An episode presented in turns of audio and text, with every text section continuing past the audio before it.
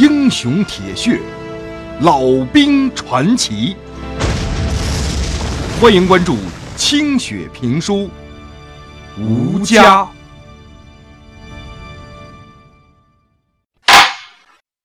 这一天是周末，参加完在天安门广场反对越南战争的示威集会之后，谢有盼觉得脑子里边乱哄哄的，晚上就不想再晚自习了。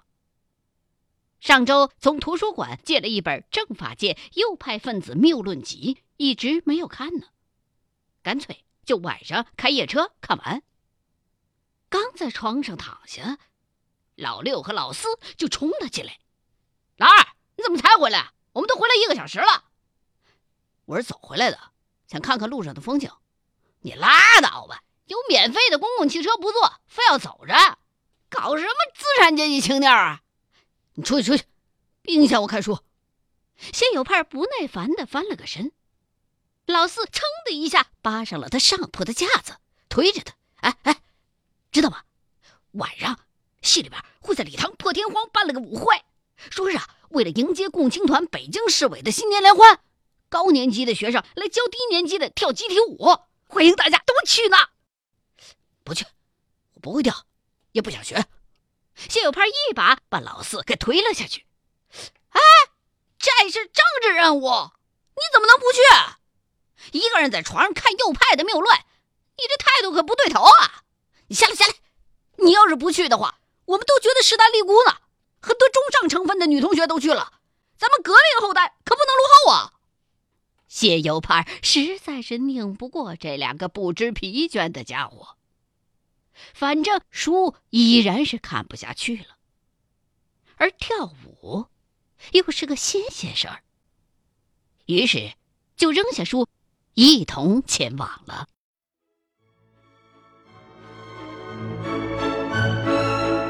学校礼堂的走廊上，被圈出了一个舞池，周围摆了两排椅子，足足有两百多人挤在这儿。一个唱片机放在了角落里，正发出悠扬的音乐声。谢有盼长这么大，还从来没有进行过任何有韵律的运动呢。对跳舞，简直是毫无感觉。上场比划了半天，最终还是决定放弃了。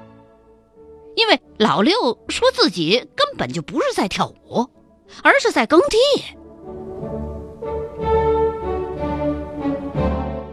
谢有盼对此并不以为然。跳舞又跳不出伟大的无产阶级革命家，没听说毛主席和周总理舞跳的好的，也没听说十大元帅哪个擅长此道的，切，不稀的。于是，谢有盼就躲在一旁坐着，静静的看着舞场上群魔乱舞。舞曲放了一遍又一遍，会跳的和不会跳的人都搅和在一块儿。舞场上的老六活像是村里边跳大神的，跟节奏根本就合不上拍儿。而老四的每一个动作都像是英勇就义一样，表情跟红军那么刚猛。可是脚底下拖泥带水，毫无章法。上半身和下半身对比十分的鲜明。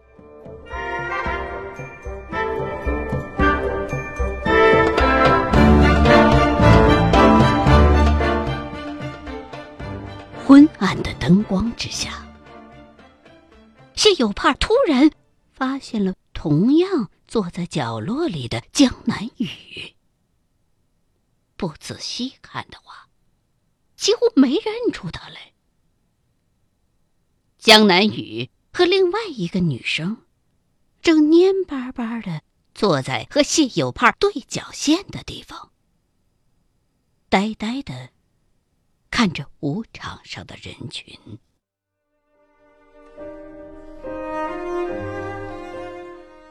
因为离得太远，谢有盼看不清江南雨那双美丽的眼睛，只是感觉到这时候的他，并不是自己曾经在学校门口看到的那个笑得像梨花一样的那个姑娘。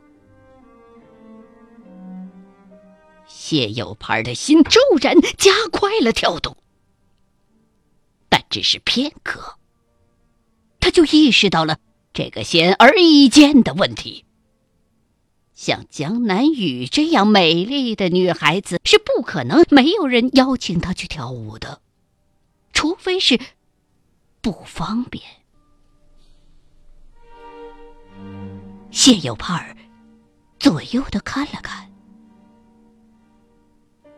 舞场上有不少的男同学，都向对面的那个角落当中投去了隐约的目光，但就是没有人起身去邀请那个女生。谢有盼顿时想起了父亲被定为右倾的时候，自己在学校遭受到的那些白眼儿，一股侠气陡然冲上了脑门儿。他坚定地站起身来，旁若无人地穿越了一片跌跌撞撞的舞者，直奔江南雨而去。江南雨发现了远处这个男同学正以坚定的直线方式朝自己走来，看看旁边显然这个男同学不是冲着别人。他顿时紧张的手足无措了。这个男生看着眼熟，又有些眼生。直到他在自己的面前站定了，江南雨这才认出，这不就是那个找不到报名处的河南新生吗？江南雨同学，我不会跳舞，你可以教我吗？谢有盼对自己的镇定简直是崇拜了，居然可以说出这样得体和充满自信的话来。江南雨却觉得，谢有盼说出的这番话，根本就不是在征询自个儿的意见。而是在命令他。他既紧张，又感到一阵新鲜的安慰。冷清了大半个晚上了，竟然还有人这么隆重的邀请自己。这名男同学既不扭捏，也不做作。伸出来的手又稳，又暖，又大。江南雨的耳朵里嗡嗡直响，惊讶当中，已经不由得站起了身来。是你啊，我跳的也不好，教不好你的，你别在意。江南雨的声音低的。像是小猫在叫，轻的像是雪花在飘。谢有盼根本就没听清楚，可是姑娘的意思是清楚的，因为她那轻盈的胳膊已经抬了起来，他丰满的胸脯。也挺了起来。谢有盼深深的吸了一口气，努力的按照正确的方式，把自己的左手和女同学的右手握在一处，向前跨出了第一步。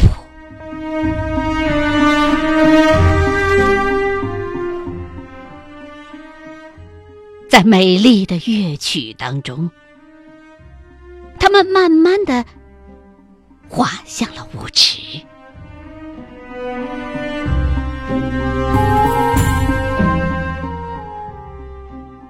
与其说是在教，不如说是江南雨在引导着谢有盼前进。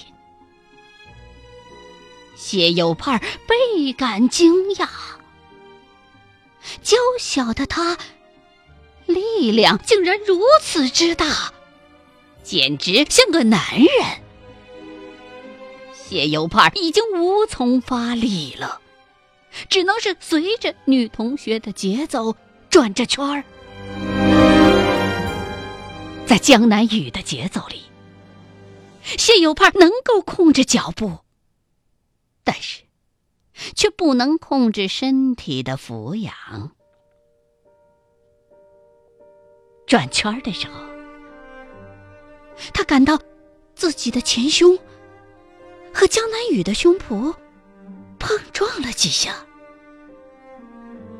虽然彼此都穿着棉袄，可是他仍然可以感觉到女孩子的前胸的饱满。江南雨身上那淡淡的香味儿扑鼻而来，轻柔的秀发。时而拂过他的脸庞，谢有盼知道自己的脸一定红了，他的双眼因为局促而空洞着，他看不到周围的人，甚至于看不到近在咫尺的江南雨。耳边只听到了人们的惊讶和赞叹的声音，夹杂在音乐声当中，慢慢的传来。灯光之下，江南雨的那张脸又浮现出了梨花一般的形容。谢有盼又听到了江南雨那鸟鸣一般的笑声。于是，谢有盼也笑了，笑的就像童年那样自然，像梦里那样舒畅。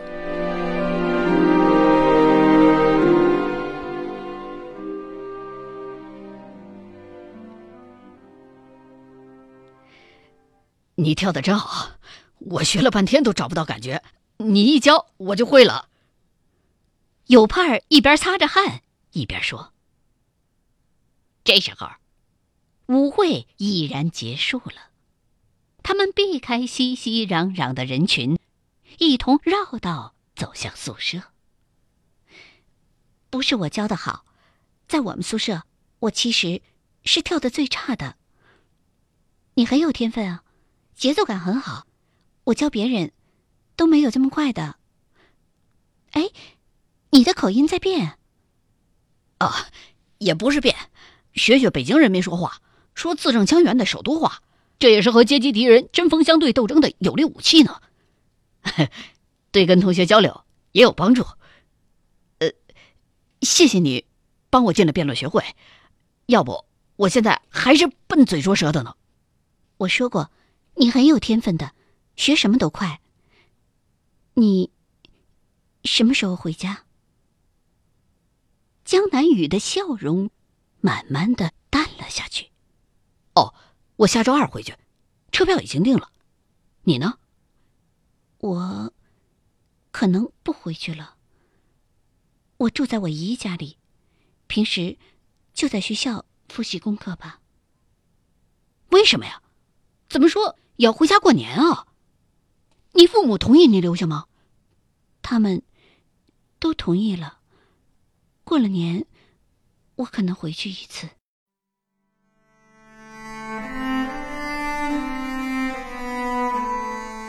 这天晚上的温度很低，还有一阵阵四处乱钻的邪风。虽然两个人都穿着军大衣，可是仍然能感到一股股的凉意。谢有盼不时瞟一眼江南雨，为他那美丽的脸庞的侧影和微微撅起的嘴唇而着迷，心里头一热。脱口就说道：“我还以为你要先走呢，你要是先走，我就去送你。”真的吗？现在你要回家了，我可以去送你。说着，江南雨的头又低了下去。谢有盼不知道该如何是好。如何接起他这句热乎乎的话呢？他也不敢去看姑娘的眼睛。他知道，自己一定是感觉到了什么，却不知道自己在害怕什么。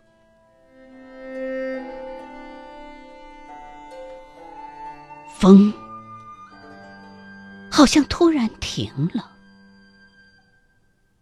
两个人在水泥地面上的脚步声变得异常的清晰。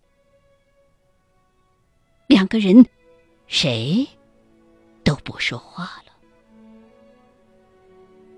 就这样一直走到了必须要分手的那只路灯的下面。呃，我刚来学校的时候，什么也不懂，多亏你帮我，谢谢你。没什么，也是应该的。你那个时候的样子，可好玩了，穿的蛮好的，却背着一大堆包袱皮儿，满头大汗的。江南雨说到这儿，笑了，眼睛亮的就像天上的星星。你真的会去送我吗？那那天我赶早班车，五点半就得起来。我起得来，我会去的。你家里成分不好是吧？两个人之间的交谈，仿佛始终隔着一层别扭的篱笆。不推倒他，谢有盼就会觉得无法接近这个姑娘。迟疑了好一阵，他还是忍不住提起了这个话题。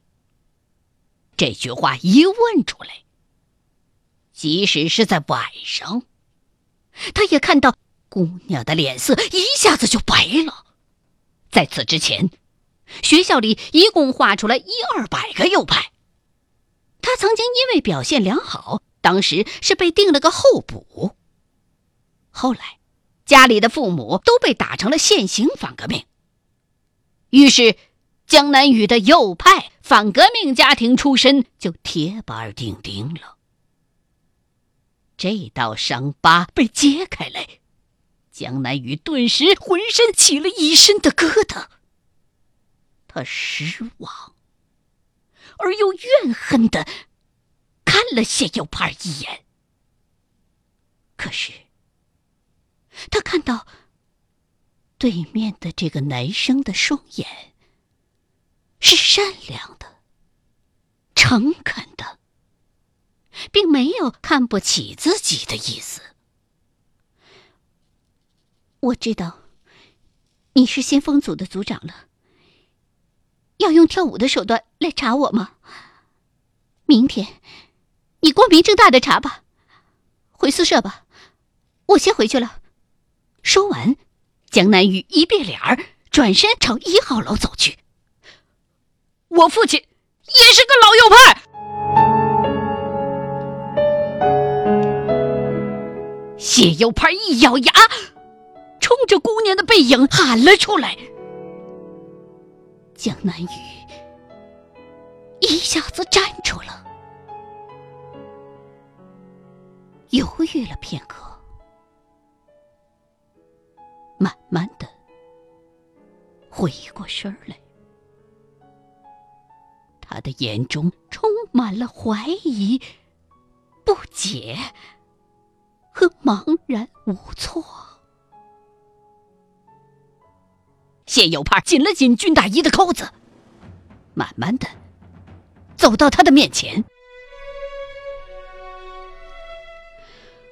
我父亲五八年就被打倒了，几年前才摘了帽。要不是运气好，我连高考都报不了名。现在我的履历上，父亲写的是革命军人。我们其实都差不多。你别压力太大，一切都会好的。我们家的事儿，到现在只跟你说过。他们要是再查你了，我会想办法保护你。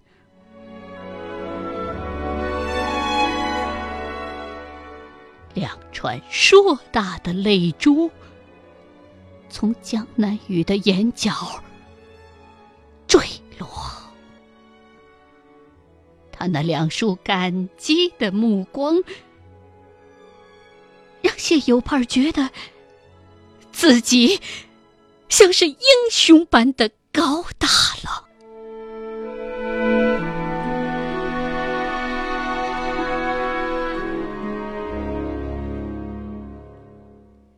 欲知后事如何，欢迎各位继续收听清雪评书《吴家》。